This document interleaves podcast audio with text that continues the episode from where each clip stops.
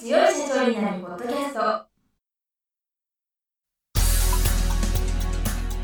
この番組は数字がちょっと苦手な中小企業経営者の方のための番組です。日頃から多くの経営者の相談に乗っている中小企業診断士と税理士の2人の対談形式で中小企業の現場の目線から専門知識を分かりやすく解説します。会社経営に数字を上手に活用していただくために会計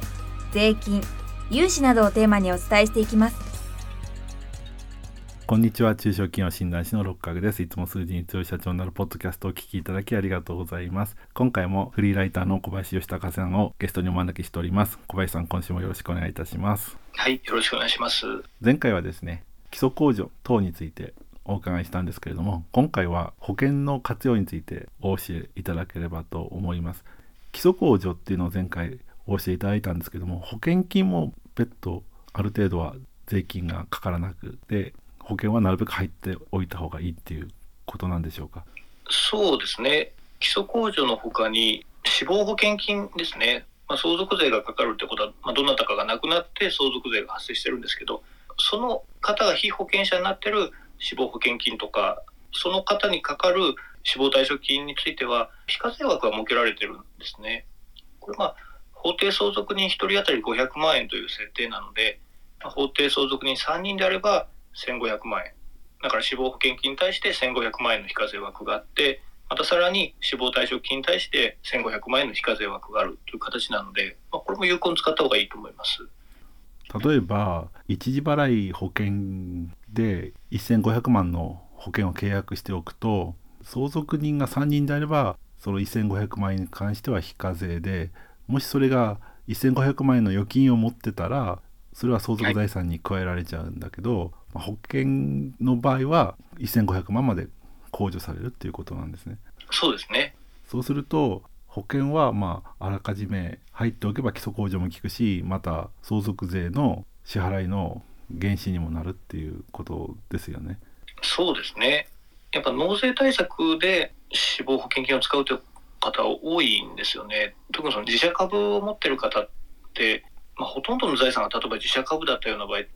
前に申し上げたように、まあ、それ簡単に売ることができないのでやっぱり納税資金として生命保険を使うっていうことあとは遺産分割の時にも結構こう死亡保険金で柔軟に使えるんですよね。というのも自社株を例えば兄弟3人で分けるとかっていうと結構難しいと思うんですよね。基本的には後継者の方にその権利を集めたいと思うので、まあ、後継者の方が全部相続するよっていう形になって、まあ、そうすると他の相続人から見ると、まあ、お兄ちゃんたくさん財産もらってるんだからその代わり私に、まあ、お金払ってよっていう話に、まあ、当然なると思うんですけれどもそういう時に死亡保険金を使って、まあ、例えば後継者の方に1500万円なら1500万円保険金が下りるようにしておいてその1500万円から他の相続人の人にお金を払ってもらうみたいなことがしやすくなるので、まあ、そういう遺産分割で揉めないようにするためにも死亡保険金って活用できるなと思います。はい、で死亡保険金の契約の件なんですけども保険契約者は非相続人本人かもしくは相続人でなければならないっていうことでしょうか？そそうですね。ここで気をつけないといけないのがやっぱりポイントは非保険者なんですよね。だから例えば亡くなったお父さんがかけてた契約してた保険ってなると、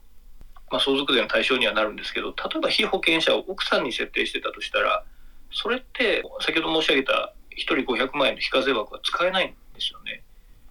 だから多分大体は被保険者っていうのは非相続人でまあ契約者も非相続人自身っていう場合が多いですよね。そうですね。まあ一般的にはそうなると思いますね。で退職所得控除に関しては会社が保険契約者で被保険者が非相続人っていうパターンになるんでしょうか？まあ、退職金の話は基本的に経営者の方であれば、まあ、自分の会社にまずっとお仕事されてると思うのでそれがまあある日突然なくなってしまって退職金が発生するわけですよね。でそういう死亡に伴って払われた退職金については、まあ、法定相続人1人当たり500万円っていう非課税枠があるのでこれは特にその保保険の話とはまた別ですね。すいませんちょっと話を飛ばしちゃったんですけどまず、はい、退職所得控除自体は別に保険と契約とは無関係でそうですね、えー、非相続人1人当たり500万円だと。はい、で退職所得控除っていうのは経営者の方が死亡するまでいわゆる役員になってたっていう前提ですよね。そうですねで相続に対して会社が退職金として払うものと。はい、でそれをその退職金を払う原資として会社が経営者の方に保険を契約していてそれを使って退職金を払うと。あなるほど、えーまあ、そうですね。それはあの有効なやり方だと思いますね。まあ、会社に十分な退職金を払うキャッシュがないという場合も、まあ、その方法を使えばちゃんと退職金払えますから。ちょっとね私が省略しちゃったんですけど退職金に関しては何で払ってもいいんですけど、まあ、一つのね払い方の方法として会社が経営者の方に保険をかけとくと確保できるっていうことなので保険の入り方ってねいろいろ工夫しておくと必要があるなと思ったんですけど。そうですね、まあ、そういうのに向けた保険商品もありますからね。会社向けの、まあ、経営者の退職金目的の保険というのもいっぱいあるので。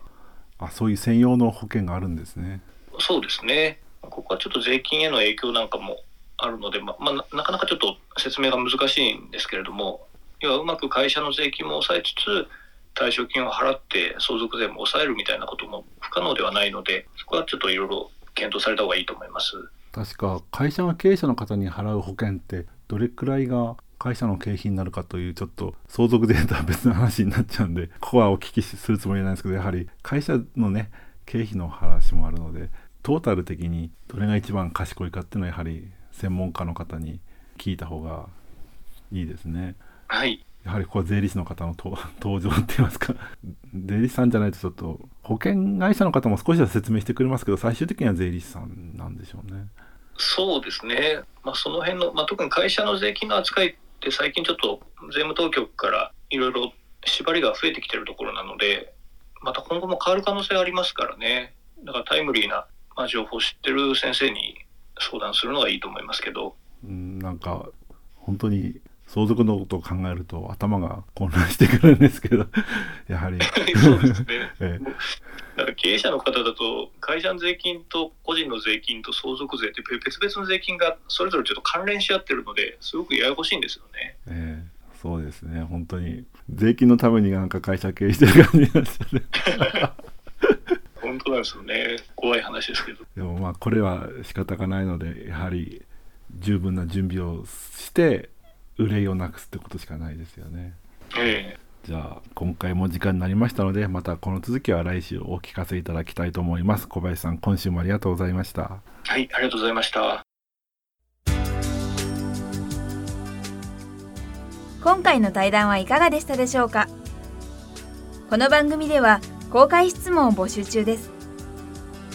2人のキャスターに回答してほしいという質問はこの番組の配信ブログの専用フォームで受付しています。ぜひお寄せください。またご意見ご感想も同様に専用フォームでお受けしております。配信ブログは検索エンジンで数字に強い社長と検索し最初に出てくるブログです。それでは次回もどうぞお楽しみに。